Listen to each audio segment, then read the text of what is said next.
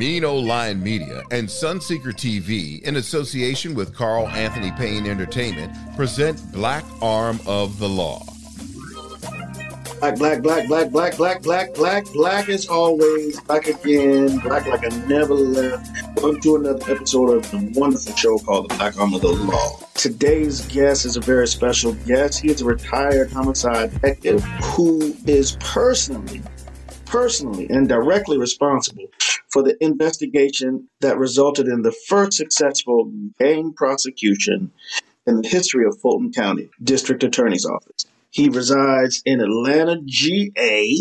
He also has a show on TV One called ATL Homicide, which is directly based on his amazing career. Welcome to the show, Brother David Quinn. Look, we're gonna jump right into it. So you said you just came from a, a, a hike, and you said you said you married Lara Croft. Yes, 30 years ago, I married Lara Croft. Uh, saw her at the police department. She was new. I didn't know what I was in for. So we got six kids later and more hikes than I can count under my belt. And this is my this is my reality. That's awesome, man. She you got you, you got to keep up. I got to do push-ups every day. You know when she walks by. I mean she's you know blood, muscle, and bone. I love it. I love it. So tell me about the first encounter. I'm in the worst precinct, 19, you know, in 1985, I get sent to the worst precinct in the city, but I loved it. I loved every minute of it. My wife, four years later, she comes in as a rookie, four years in the worst precinct. They called it Dirty Three. I was like, you know, uh, cop Jesus out there. I mean, I really loved it. She shows up there, and I remember I was standing in line waiting for my patrol car to come in and switch out with the guys from the other shift, I saw this sister. And I told all the guys, my boys in line waiting on our cars, I said, I'm marrying her. You know, it was just crazy, but I ended up, uh, within a month, we were living together and we've been together for 31 years, married for 30 of them. True story. That's awesome. That's awesome, man. But, but uh, before we move forward, what was the line? What, what did you say? What did you use? I want to hear the, the I want to hear the game that you laid down? you know, it was uh, it was just straight to the point. You know, I was just like, look, I'm trying to be with you. And I gave her a mint, right? I don't know what that was all about. That's what I had in my hand. And she gave it back to me. And I said, oh, yeah, so I'm into this. You know, we all got that lion. You know, we like a little chase. And I'm young and I'm I'm full of I'm full of a lot of BS at this point in my life. You know, I'm eight years after high school. I was on the police department, so I thought I knew everything. But I don't know, the sky opened up when I saw this sister. You know, she's from the hood. She's from the biggest housing. I heard she was from the biggest housing project in the city of Atlanta. It's called Perry Homes back in the day. We have no PJs now. Mm. And I I said I've always wanted to go into that project, but I never was assigned to that area. She was from there. I was like, there's the kismet right there. I got to be with her. I don't know what it was. She's just she is my energy, you know, because she's nothing like me. She's laid back, she's cool. Right. But this sister's tough, man. I couldn't just have any sister taking care of me and me taking care of her. It had to be some had to be a challenge. And every day, Carl, it's a challenge. Every day. Nice, man. Nice. That's beautiful. All right, where you from? Tell me about yourself. Where you from? Where'd you grow up? I was born in Wilmington, Delaware. All right. My family in 1978 decided to jump into what people called the Black Mecca and go to Atlanta. You know, that great migration, you know, right before the 80s kicked loose. We were those people. My father came down here, got a job driving a MARTA bus. He stayed there till he retired. And I was here since I was 14 years old in Georgia. And uh, big culture shock in 1978. I mean, it wasn't but biscuits and gravy down here. It wasn't no Asians, there were no Mexicans, it was black folk and white folk. Uh, I don't know if you ever heard of Old National Highway, but it's like 99% white. And, you know, that's where we went to live. And now it's just us, you know. So uh, Atlanta has changed so much, but it's still the same little Mayberry to me. As big as it tries to be, it's, it's little. I spent a lot of time down there too, and you know, it, it is a little uh, in certain areas time warp. It really is, man. You know? It's dated. There's a lot of stuff they're not doing here that's been going on up, up top forever, you know. Yeah, I've told people that, like, you know, that you know, like when you first go down there, you see it's very exciting, and it's like, oh my God, land of opportunity, and then you realize there's a low ceiling. Yeah, and it's a lot of flexing. Uh, beautiful city. I love Atlanta. My heart belongs to Atlanta. That's a un, that's a un, But this is uh, the the flexing is the understatement. this is the art of high technology down here. I mean, and I can only say that because I love the place. It's some tricks. Right. you know, don't believe what you think you believe when you meet somebody. You know, you got to conduct an investigation. Check check the net. You know, Well, listen, I've always said there's three different Atlantas. There's Atlanta, there's Atlanta with no A, just Atlanta, right? and then there's Atlanta. yeah, you nailed it. You nailed it. was there an incident or was there a special uh, moment? Was there an aha moment that led to you, you know, wanting to join law enforcement? So, growing up in Wilmington, Delaware, and moving to Atlanta when I was 14, while in Wilmington, I saw a lot of my cousins going to jail on the regular, and not just jail, prison. So, visiting relatives on Sunday, I thought was what everybody did, because that's what we did. Because uh, my mom's, you know, all her little cousins were like her little brothers. So, we carried them um, emotionally, you know, by going to visit them. And I just understood that I wanted to, you know, ever since I was like six, because I was always in court with relatives and prisons. I just wanted to be the police to see if I could affect some kind of difference, some kind of change.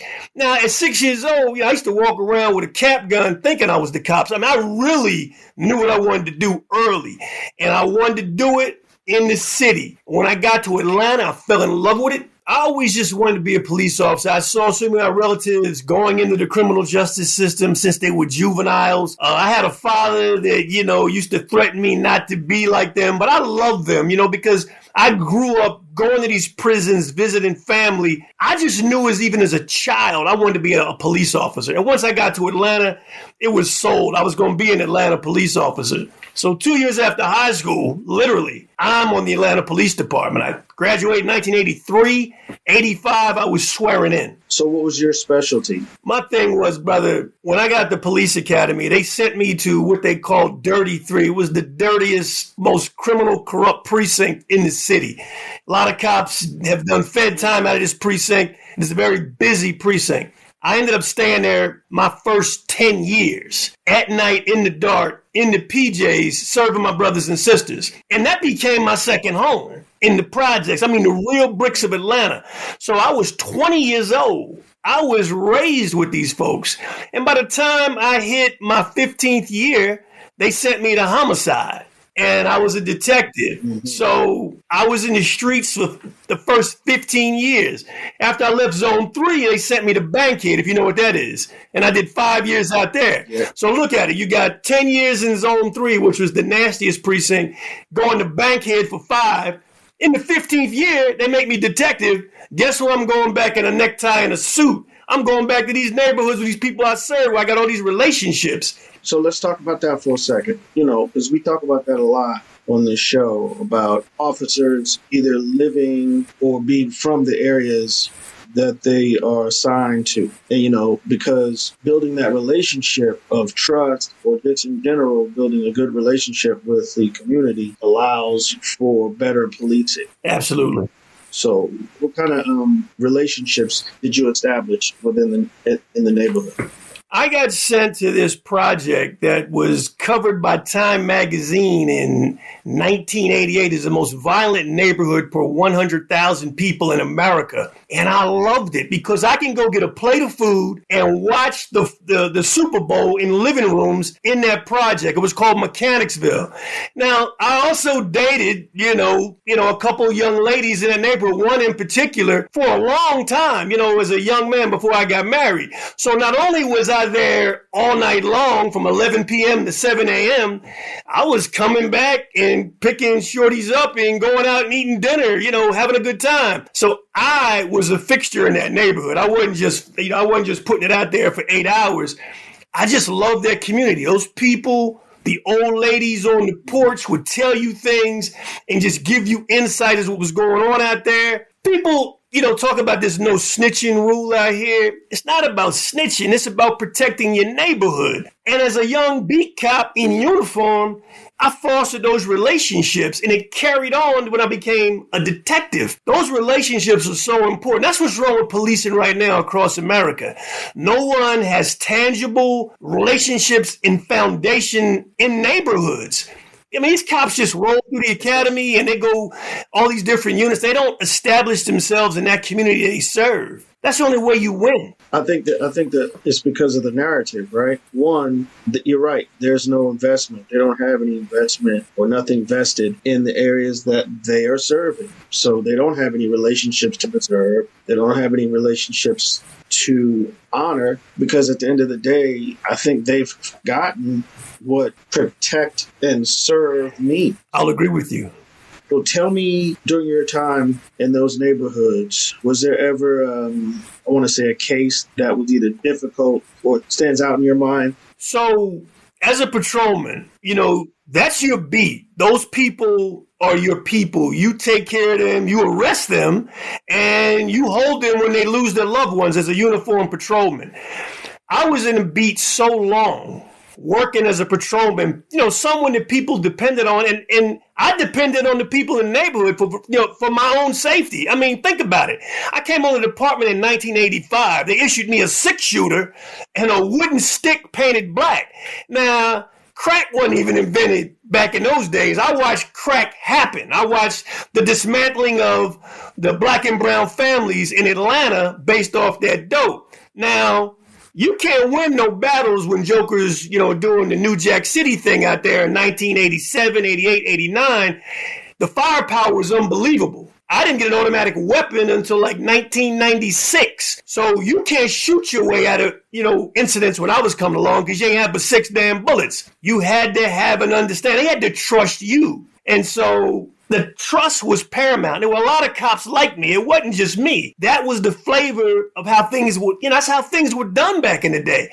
Cops spent time and went to diners in the hoods in these quote unquote marginalized neighborhoods as a course of business. It was just the way we ran business. So you can't just treat people any old kind of way. This new mechanized police department I see across the across America, dude, we we, we just had like um respect you know, we didn't shoot our way out of everything. I'm just seeing a, a, trend now. Eh, you can't ignore it. There's a lot of loose gunplay now, when in fact we were taught to diffuse situations early. And I'm not saying we got taught by the academy. Forget the academy. I'm talking about older vets whose places you took out there in the street. That's gone. The average age of cops now is like each department around America is like 22, 24 years old. I had old gristle dudes that showed me the way, and that's just gone right now. Why do you think that is? It's, it's just the way the world is now. And you also have a cop and you have a suspect or intended suspect that have never even gotten a fist fight in middle school because the laws have changed last 25 years. You can't even fight in school and get the three days suspension like we used to get you're going to jail or juvenile. So you got two forces out there that have never been punched in the face before until a fateful moment on a 911 call and things go south. They, these cats don't know how to fight, man. I mean, it's just, they used to teach us to fight. And we, you know, people going to jail don't go peacefully. And so sometimes they used to get skinned up. And sometimes I got skinned up. But people survived. You know what I mean? Right. This is more of a I'm gonna use this taser or I'm gonna use this gun. I ain't going to knuckle junction with you. And that that has changed. We gotta I think we gotta go backwards and borrow from the past to reimagine what policing looks like. Stop being so scared. Everybody's so scared to just interface with somebody physically and get them in custody. I mean, I, taser, taser. I, I'm sorry. I thought my knife was the taser. I don't know what happened there. Yeah, I don't know about that. I've only been a cop for 30 years, but I don't know how that happened. That's a sad situation. Um, I always rejected the taser. It came late in my career. I didn't want it. I just felt better with the hands. You, you know what I mean? And I was a detective my last uh, mm-hmm. 15 years on the department. We didn't have no vests. We didn't have anything. I always out in the street. You had one gun and you you had a mission. I don't know what happened out there. Uh, with that taser and the gun mix up. That's I don't even I don't even know where to go with that. Mm-hmm. It's but that's the that's the that's where policing is gone. Nobody wants to like be in anyone else's space. They're in and out. And what's this stuff where we got to shoot people leaving? Let's get them later. Conduct an investigation. So I'm sitting back watching the news and I'm, I'm, I'm just seeing these trends. It's all over America and it can change. We just got to go backwards. So let me ask you this then. You, you mentioned earlier that they assigned you to one of the worst, most corrupt precincts. Absolutely. Historically and, you know, proven. So let's let's talk about that for a second because I think it ties in a little bit, and I'll tell you where I'm going. So, what are some of the things that that you noticed or that you witnessed when you were there um, that lends to the facts or the truths that we now know about that department? Well, what I'm saying is this: you're a rook, right? You got these visions of being a cop and what that looks like to you versus now you're in it, you're in the game, and now you're seeing things from as a lot of people like to use the term, the other side of the wall. Mm-hmm. What did that look like? What it looked like, it, it, it were criminal gangs on my police department that were cops. There were cop gangs. You had white ones and you had black ones. And think, I mean, you had crack. When crack hit, it just changed the narrative. It changed all the arithmetic. Cops were getting money. They were getting money. If you roll up on somebody and you ask them how much money you got in your pocket, they say 2,500, but it's really five stacks and you keep 25. You know what I mean? You keep 25 and, and it became, it became normal. It became a course of business. Now, the beautiful part of it was those different gangs all got taken down. The feds came in and everybody went to jail. And it didn't it didn't make much news, but back in the day, corrupt cops didn't last long because a lot of cops that, that I work with, I mean, we used to tell. I mean, you know, there's different ways to tell. Now, the first time I seen cops tell is during this George Floyd thing when it was just like showcased in an incredible way when the chief gets up there and gives up the tapes on dude and just says, we're not with this. I've never seen that happen. You, you know, you, you, you see these corrupt cops and it becomes part of the culture. In Georgia, Atlanta specifically, I've seen a lot of cats go to jail. Jokers I love that were dirty. You know, they, they went to prison. And uh, I mean, my, you know, one of my closest friends ended up doing 12 years because, uh, you know, a variety of different reasons. But they used to stamp that stuff out and it didn't make the media. It was, if it was on it was quick. This thing now of, of the, the fear, I, I just call it the fear of cop fear of policing, you know, in the 21st century. There's such a fear out there of black and brown people. And this can be remedied through training. You don't need any more equipment. You don't need to spend millions of dollars trying to fi- figure this out. We just got to go back to like the 70s, 80s and some part of the 90s and how we used to get down. This thing now is out of control. They got to take a breather and don't spend any more money. Just you know, teach interpersonal communication. That's what got me through. But how do you but how do you account for racism. You can train all day long, but if you're a racist, how do you account for that? That's on the department. That's on the department. That's and and look, that's on the people that work right next to this racist. I'm from a chocolate city. And ever since I've been here, since '85, we had a mayor that was a was a person of color. The whole time I was here, most of our chiefs, with the exception of one, have all been brothers, and uh, a couple of and you know a sister. We had a sister, uh, Chief Beverly Harvard. We didn't. We had racists we had, you know, rednecks, you know, on the police department, but some of them were some of the best cops I've ever seen. I mean, I, I, know it sounds like an oxymoron, but a lot of them, they may be burning crosses in North Georgia when they leave, but when they were working, they were actually working, breaking windows out, saving black folks in burning cars, running up in buildings, saving babies, you know, uh, when they were in peril with fires. I've seen these guys. I don't know what's what's happening across the country now and how things are going, but in my day, we wasn't having that. You know, we just weren't having it. We used to gang up on cops that weren't fitting the mold of what we were setting, the trends we were setting out there in the street. And nobody wanted trouble from, the, you know, we had our own gang.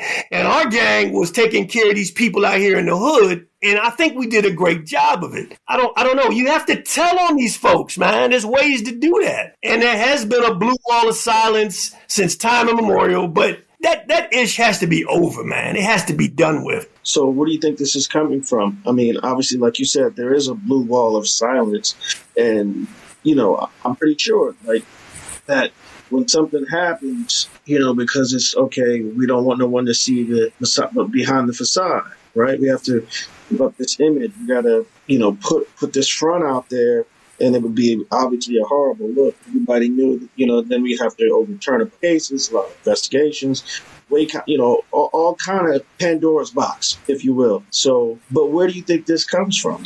Well, I think it's just it's been so much unchecked business, I would say, in the last 15 to 20 years. People weren't getting checked at the curb and escorted off the department. That used to be a standard practice. When you went crooked, you went up. But with, you know, with all the litigation that goes on, cops getting their jobs back when they're dirty as hell, that wasn't back in my day. This is something new. And these cops jump from department to department. You know, if you see a cop that's been to five police departments, something's wrong with him. If he's just going sideways, going from department to department, he's running from the next indictment, the next internal affairs investigation, because a lot of them get protected, you know, because nobody wants to talk about, they don't want to get sued by telling the new department that this joker was not worth his salt. You know, he was causing problems in this department. And each police department department is causing that problem, there's got to be a way to tell that this is an ineffective employee, somebody that need to be a police officer, they need to carry a gun. But with all the litigation that goes on, nobody wants to fool with it. They just let this go. They've got to stop that. But I think that's all. They're, they're going to have a national registry of, of trouble cops. That's going to happen. I mean, it, it, it, they used to, when, when cops got sent away from here back in my day, they never came back into law enforcement. It's like you, you know. Yeah, it's got to follow you.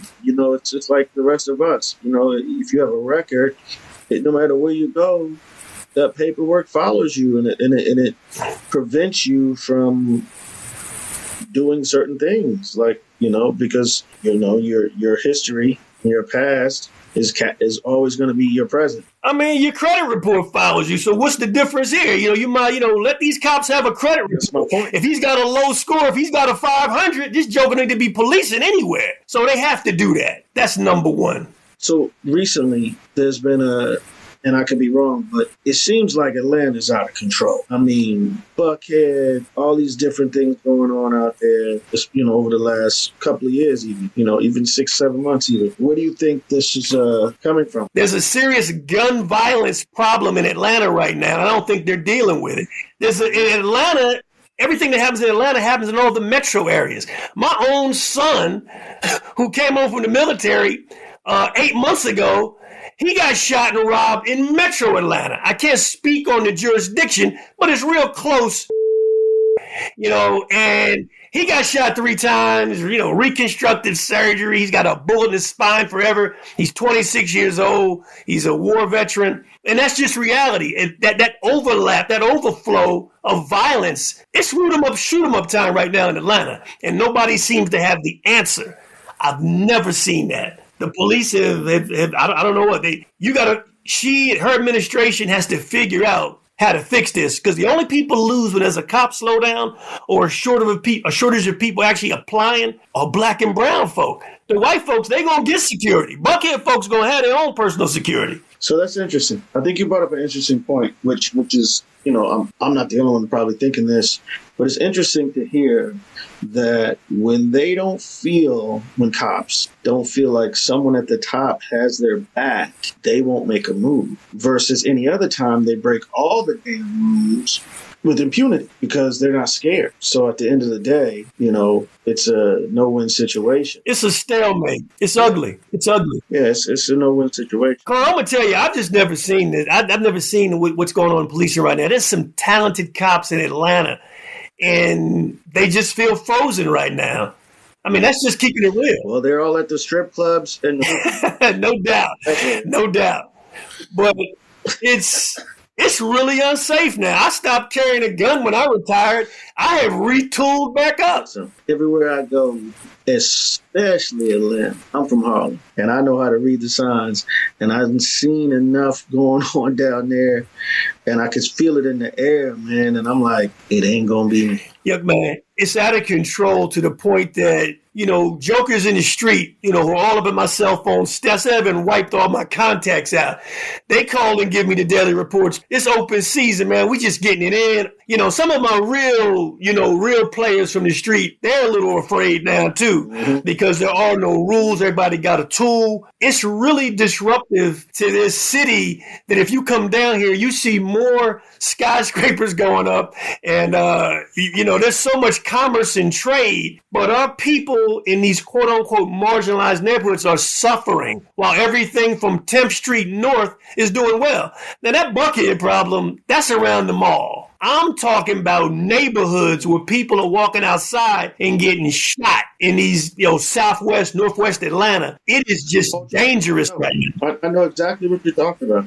I mean, I've had a couple of run-ins near brushes, I should say, just filling up my gas. Yeah. You know, at, at, a, at a neighborhood south where we're talking, and um, it was pretty scary. It was pretty scary. You know, it's uh, to, you know, to be right there when someone looks at you and you look back at them, and then there's that moment of, nah, I ain't gonna mess with him, but I'm gonna go mess with this person. And then you see the person next to you get carjacked. And the window busted out, and the whole it's, like, yo, they was that was about to be me. That was about to be. Me? I mean, just what? Not even a year ago, uh, during the pandemic, the brother that was to set it off, the one named I don't know his his his, his given name but he got he got gunned down and killed in Southwest Atlanta in a pretty decent neighborhood, walking home from the liquor store. You know what I mean? Trying to go back to his wherever you know his little crash spot. Uh, he gets killed here, and you know this brother is a local celebrity. You know what I mean? And uh, it's just open season. There's some hot triggers out here right now, and it's real. But I'm gonna tell you something: a mayor can come in, and they're gonna get, they're gonna get a new mayor because uh, you know Keisha Lance Bottoms, she's moving on. She's taking other opportunities. She's gonna let somebody else handle it. And I believe Kasim Reed is coming back. Kasim Reed, who left, he left with a lot of controversy, but he knows how to get these cops back to work. He knows how to work it. Listen, he, you know, I, I mean, I dug him. He's a bulldog. So I understand. He, hey, look, the cops are afraid of him, brother. I'm gonna tell you something. Two of the best mayors since I've been down here, uh, Shirley Franklin, who's a G from Philly. Mayor Shirley Franklin ran this police department. Everybody was scared to mess up with her. It's, it's, it doesn't have anything to do with gender. It's just the way you present yourself. She didn't take no ish. Kasim Reed, he can get these cops. He said he can turn it around in 180 days. He said that on Frank Ski about three weeks ago.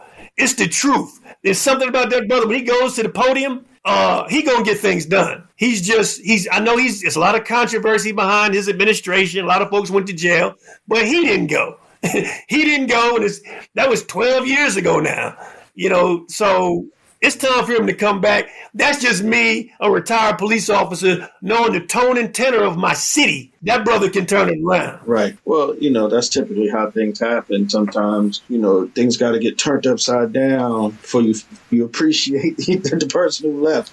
you like, my bad, man. Come on back in here. Come on you know, I, wish Keisha would go ahead and try it again. You know, she's got a war chest. She should run and, you know, turn this thing around, make a good chief selection and make it happen. But um, that's not going to happen. Well, she didn't already, she already put it out there that she, she, she out. She can't turn. Yeah, it's done. But I'm telling you, Kasim. Yeah, yeah you got to go. When you can't, you can't, you can't just, you know what, y'all, I changed my mind. Mm-mm, that ain't how this Yeah, works. she's out. Uh, Kasim is in. He, he's going to be the next mayor. Well, we'll see about that we'll see. I mean, you know, not that I'm saying it in a confrontational way. We'll see what happens. Yeah, because you know how it's Kasim Reed in the field, and uh, he, he's he's coming back. He he makes everybody comfortable, and he makes the right people uncomfortable. That's what's up.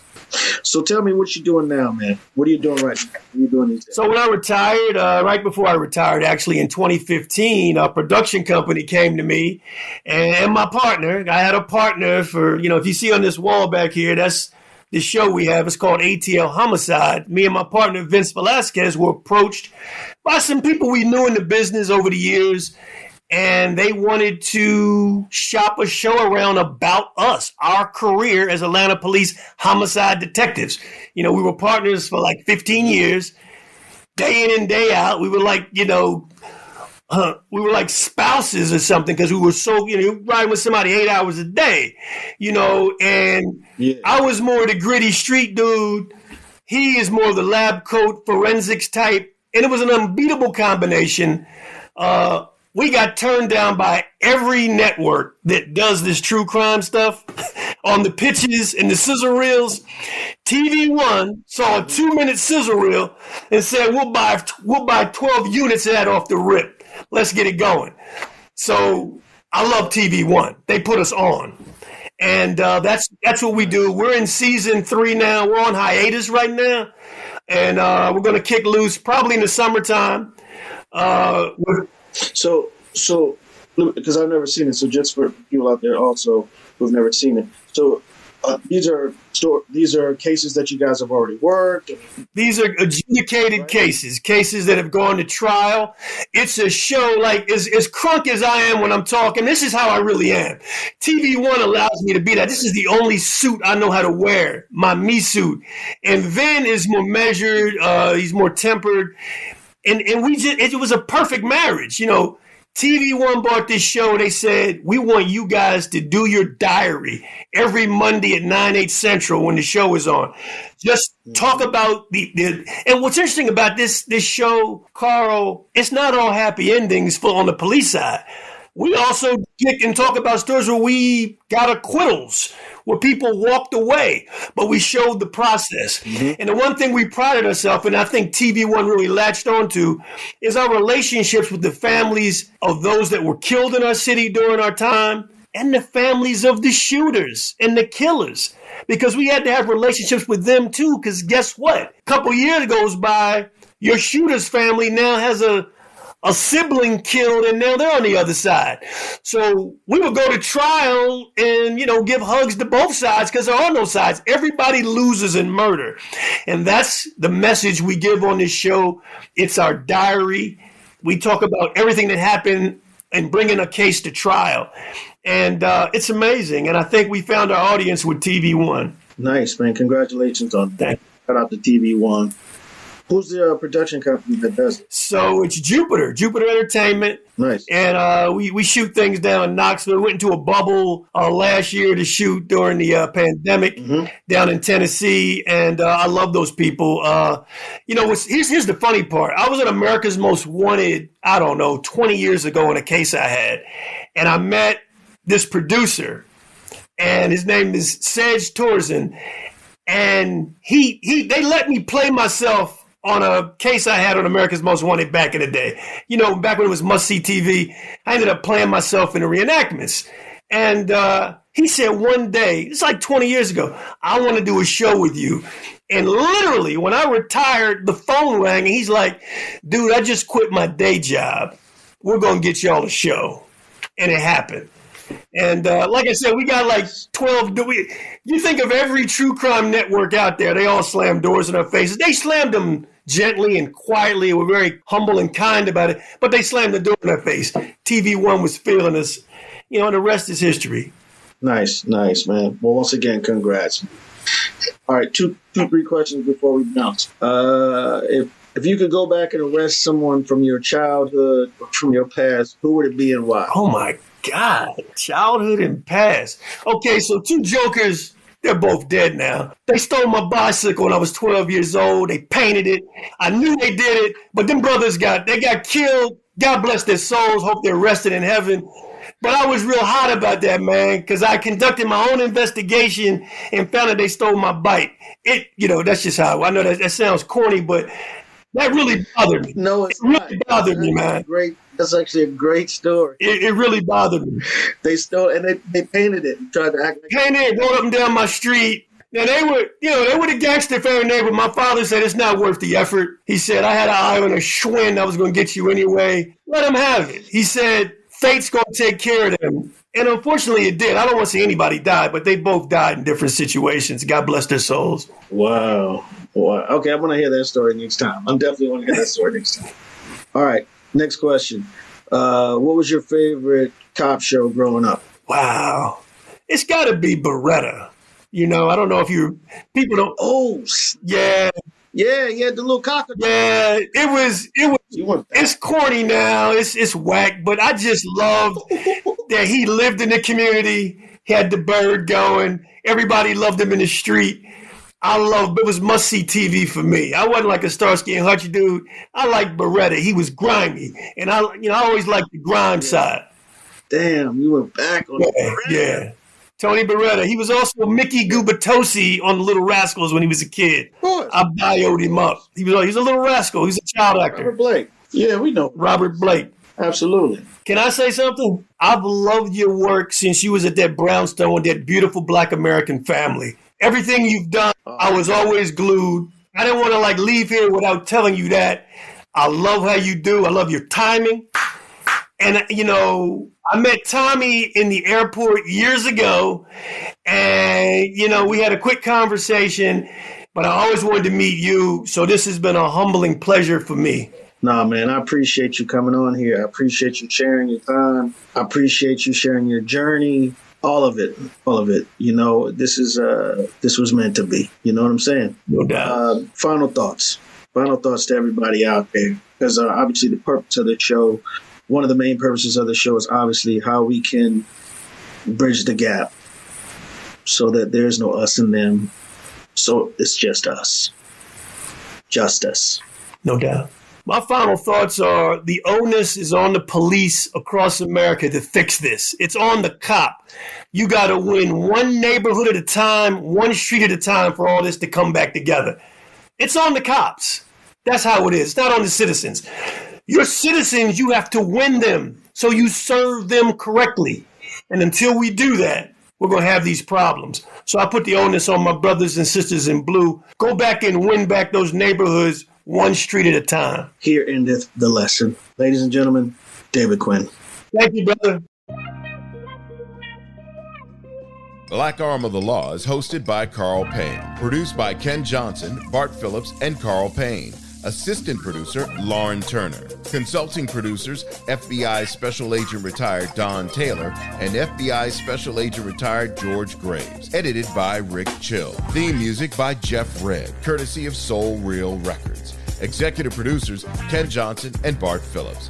Find Black Arm of the Law on Apple Podcasts or wherever you get your podcasts. Black Arm of the Law is a mean old lion media production.